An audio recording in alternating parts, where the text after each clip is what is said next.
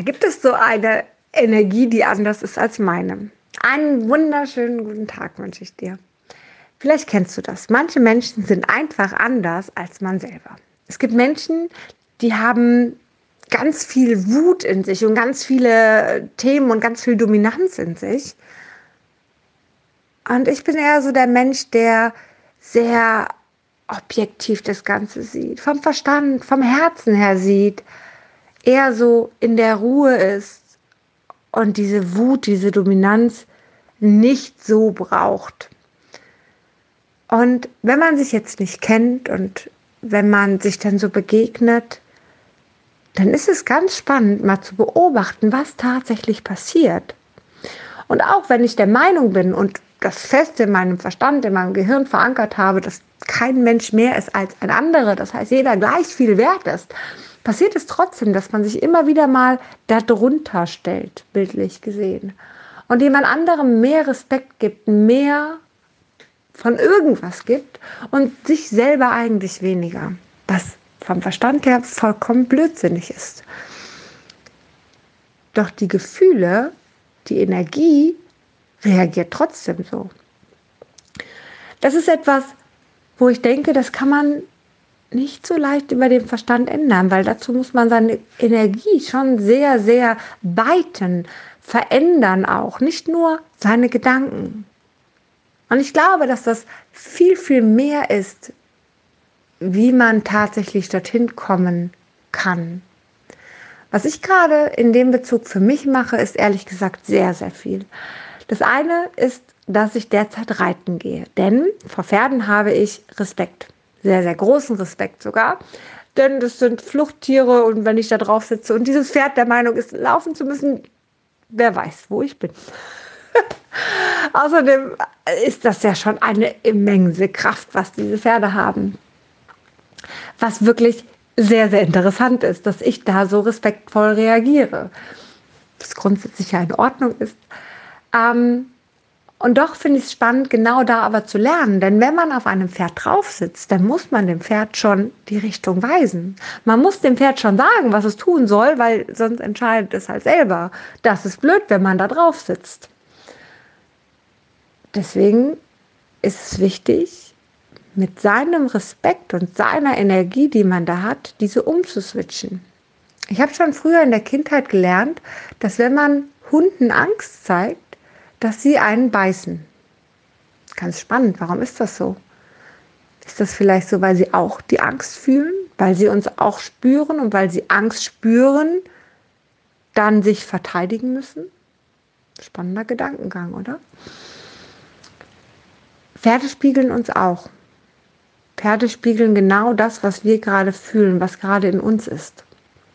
Und das ist nochmal spannend, weswegen wir an Pferden unter anderem sehr, sehr viel lernen können. Und ich glaube, gerade wenn wir mit Energien etwas lernen wollen, mit unserer eigenen Energie, mit der, wie wir mit, mit Mitmenschen harmonieren oder eben auch nicht, uns unterwerfen oder auch nicht, dann sind, glaube ich, Pferde ein schönes eine schöne Option, da weiterzukommen. Mal abgesehen vom Mindset, was natürlich auch stimmen muss, gar keine Frage. Heißt, man muss ja gar kein Pferdeliebhaber werden. Im Sinne von, ich mache jetzt dreimal in der Woche einen Stall und kümmere mich um ein Pferd und streichel es und äh, ich weiß nicht, was alles man macht mit einem Pferd. Es gibt ja die Mädchen, die Pferde gerne mögen, die total in Pferde verliebt sind, alle Pferdefilme gucken und so weiter und so fort. Ich gehörte nicht dazu. Ich habe zwar zehn Reitstunden in meiner Jugend gemacht, doch genau da kam die Situation, die letzte Reitstunde, das Pferd ging raus, ich saß drauf. Und wer weiß, wo ich jetzt wäre, wenn mein Vater mich nicht aufgehalten hätte oder anders, das Pferd. Ich war nicht so das Mädchen, was mit Stall und Pferdefilmen und so dabei war. Das war auch in Ordnung und somit habe ich mich relativ schnell vom Reiten verabschiedet und habe es dann auch gelassen. Vielleicht aber auch, weil ich auf mentaler Ebene noch gar nicht so weit war, so viel wirklich lernen zu wollen, mich da hineinzubegeben. Auch auf körperlicher Ebene sicherlich nicht. Und jetzt nutze ich einfach die Chance und mache einfach ein paar Reitstunden.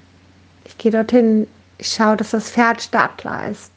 Wir reiten ein bisschen und ich lerne. Und das nächste, was ich lernen durfte, war ganz spannend, denn von den Reitübungen, von dem, was man macht auf einem Pferd, hat es recht gut funktioniert. Doch das, was eben noch nicht, natürlich nicht, da war, ist, okay, ich lasse den Sattel los und halte die Zügel in der Hand, in der Luft. Und wenn man sich so hinterfragt, was steckt denn dahinter, ist es ganz klar das Vertrauen.